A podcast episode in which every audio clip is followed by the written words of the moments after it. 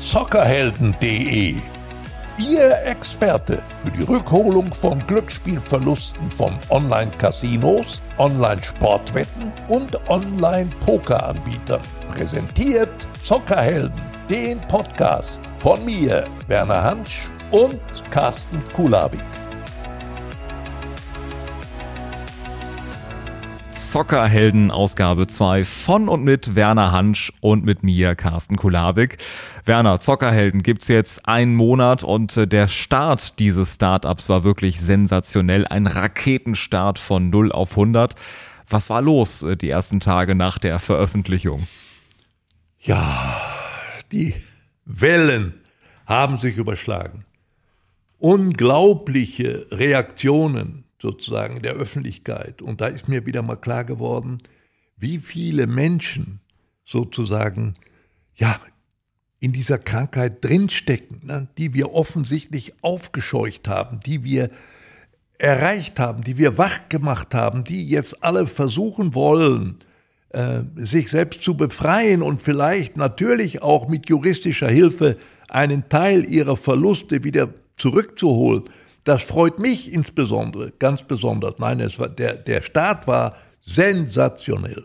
Und ganz viele Menschen, die sich dann bei dir und auch beim Rechtsanwalt Mark Ellerbrock gemeldet haben. In Ausgabe 1 hier bei Zockerhelden hast du emotional erzählt, wie du in die Glücksspielsucht hineingeraten bist, was das für Folgen und auch Konsequenzen hatte und wie dir ein Ausweg gelungen ist. Wer das noch nicht gehört hat, startet am besten mit dieser Folge und hört dann erst die aktuelle.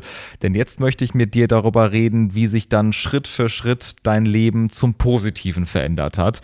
Du hast in der ersten Ausgabe erzählt, wie du dann Promi Big Brother 2020 gewonnen hast. Und jetzt aktuell hast du eben dieses Start-up gegründet, zockerhelden.de, zusammen mit Rechtsanwalt Mark Ellerbrock. Ja, das ist so und ich muss hier auch nochmal ganz deutlich sagen, der Impuls zu diesem Start-up ging von Ellerbrock aus.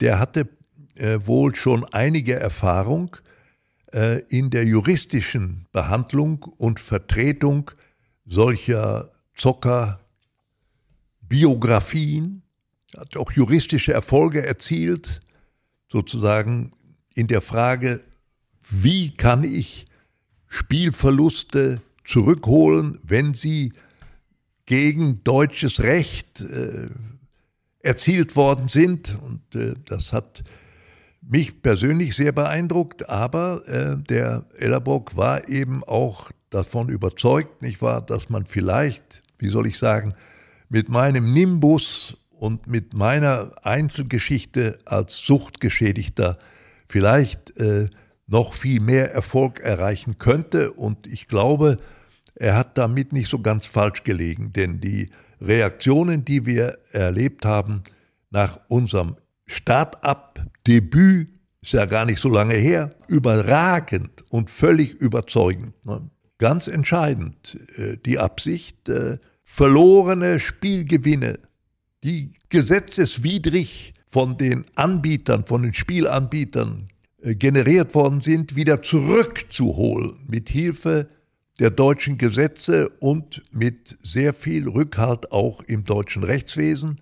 Also es ist wohl so, es gibt sehr viel Verständnis äh, für diese Spielerbiografien, auch bei oberen deutschen Gerichten. Die juristischen Auseinandersetzungen finden oft auf der Ebene von Oberlandesgerichten statt. Und da hat der Ellerbruck schon einige beachtliche Erfolge erzielt. Und die Informationen dazu gibt's auf zockerhelden.de. Da könnt ihr, wenn euch das Thema interessiert oder ihr persönlich betroffen seid, da auf jeden Fall alles nachlesen.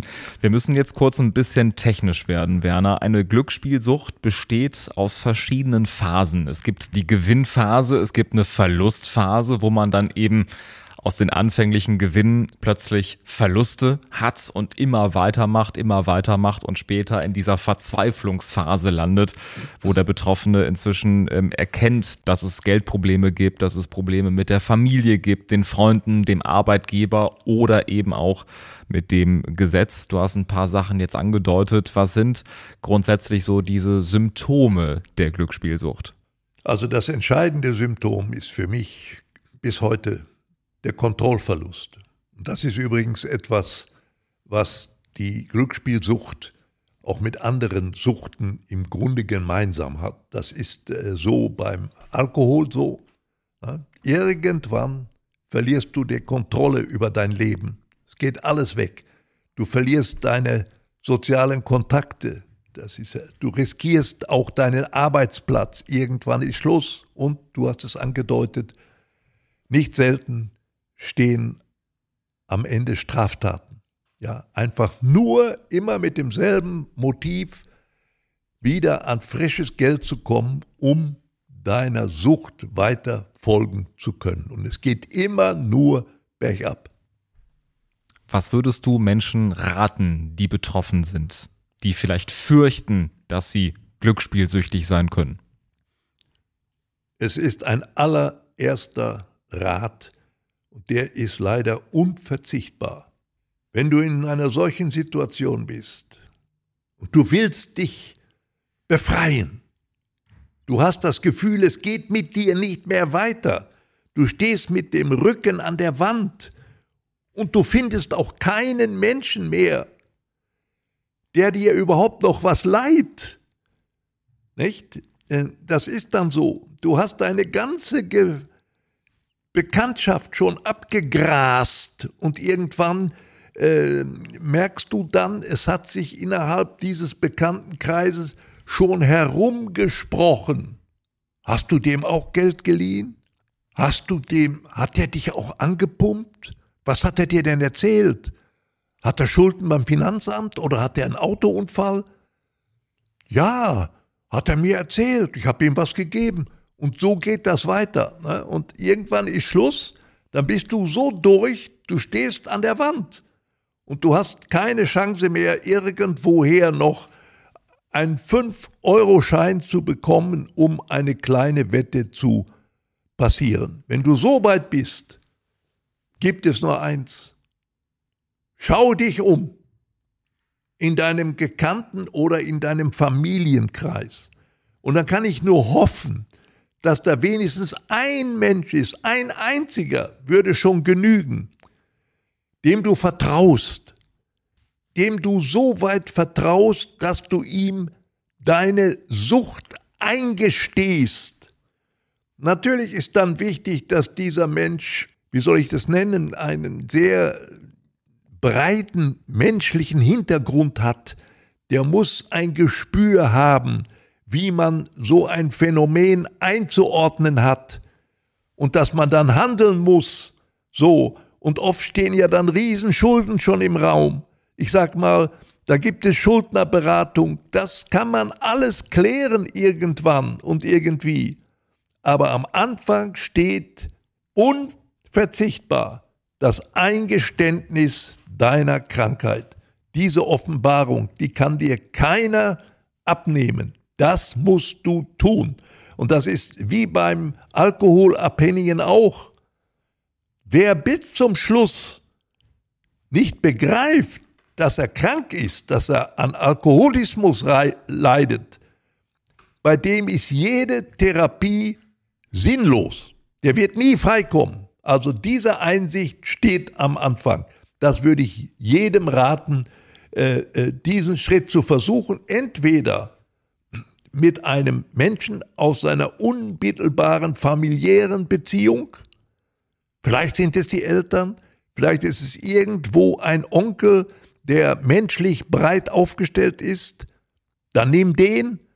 Und wenn es keinen gibt, dann gibt es für mich nur einen Ausweg. Mach dich kundig im Internet. Irgendwo in deiner Nähe gibt es eine Selbsthilfegruppe oder eine Beratungsstelle, dann öffne dich da. Da findest du Menschen, die an demselben Problem leiden und da oute dich. Mach alles öffentlich dort.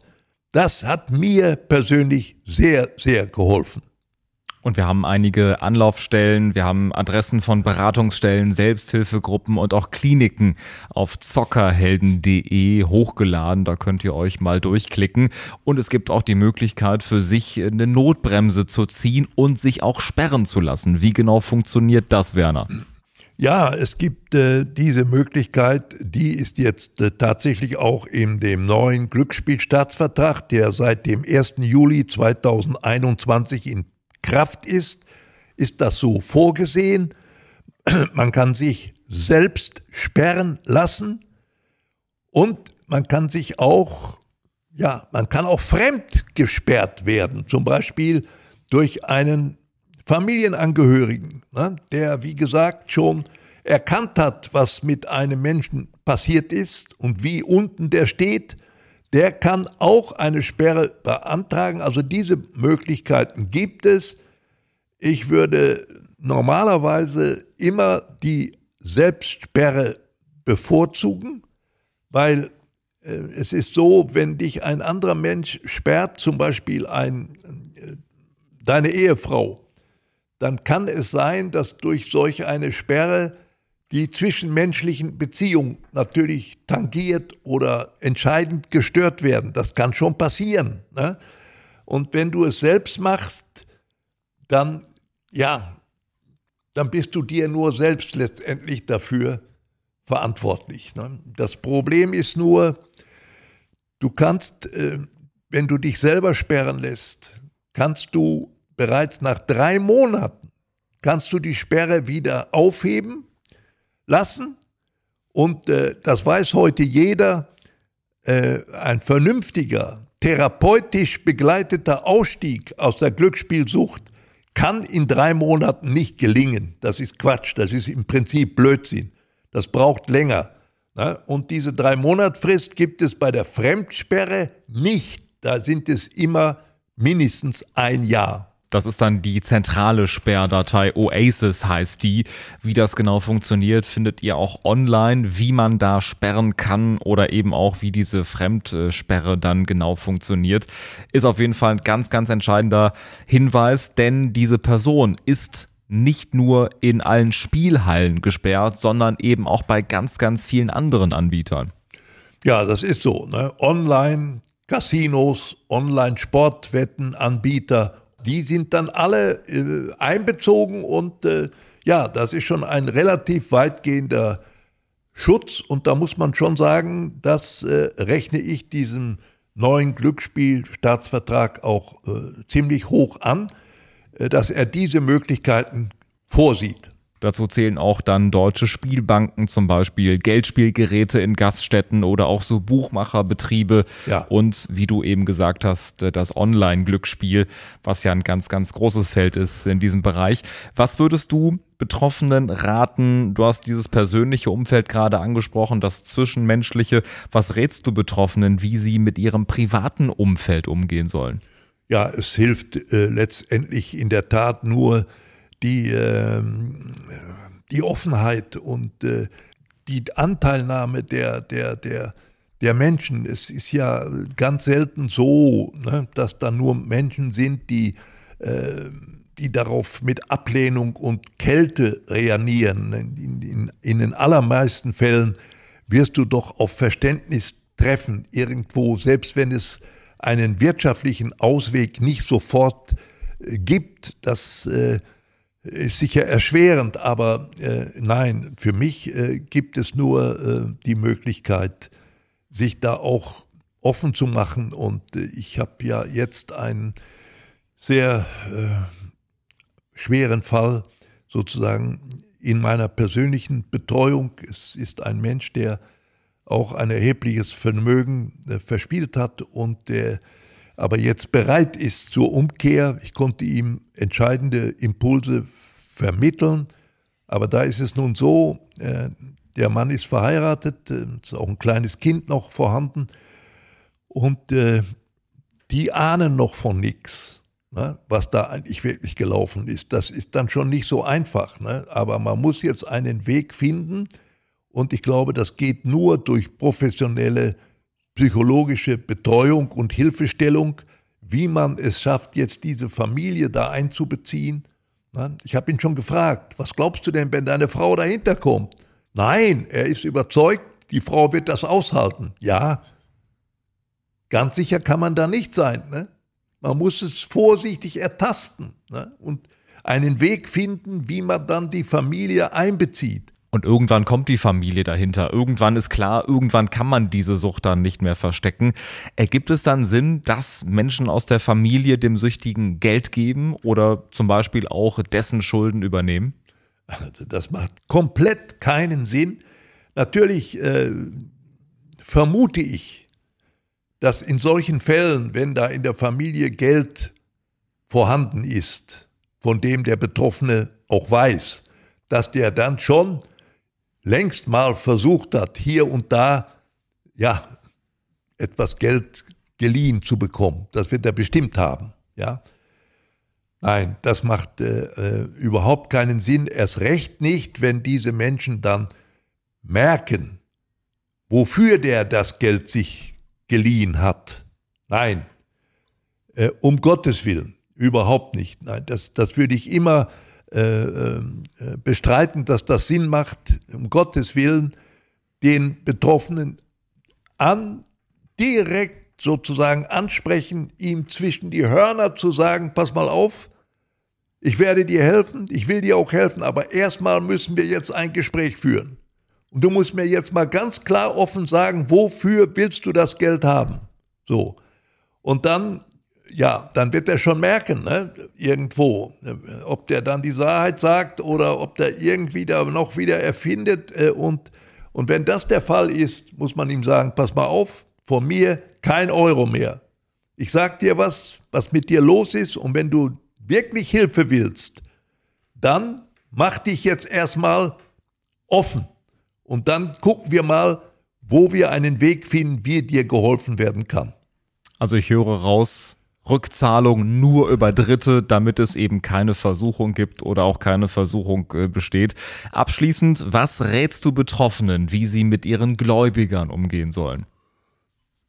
Für mich gab es ja nur einen Weg am Ende. Lügen haben mir nicht mehr geholfen. Ich musste offen werden. Ich musste alles offen erklären und ich musste dann auch öffentlich beichten. Und das habe ich, wie gesagt, damals in diesem TV-Format auch getan. Es hilft nichts anderes. Äh, man muss sich äh, verständigen und in aller Regel wird man dann auch bei Gläubigern Verständnis finden für die Situation.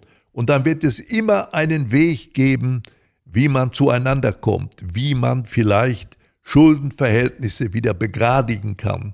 Und es gibt ja jetzt diese Möglichkeit, ich war hier auch in unserem Start-up zockerhelden.de ne, mit dem Marc Ellerbrock zusammen. Der hat ja viel Erfahrung, Gelder zurückzuholen, hat große Erfolge schon und, äh, und der weiß natürlich auch, es ist kein Weg, dieses Geld dann an den betroffenen Spielsüchtigen zurückzugeben. Das wird er niemals machen.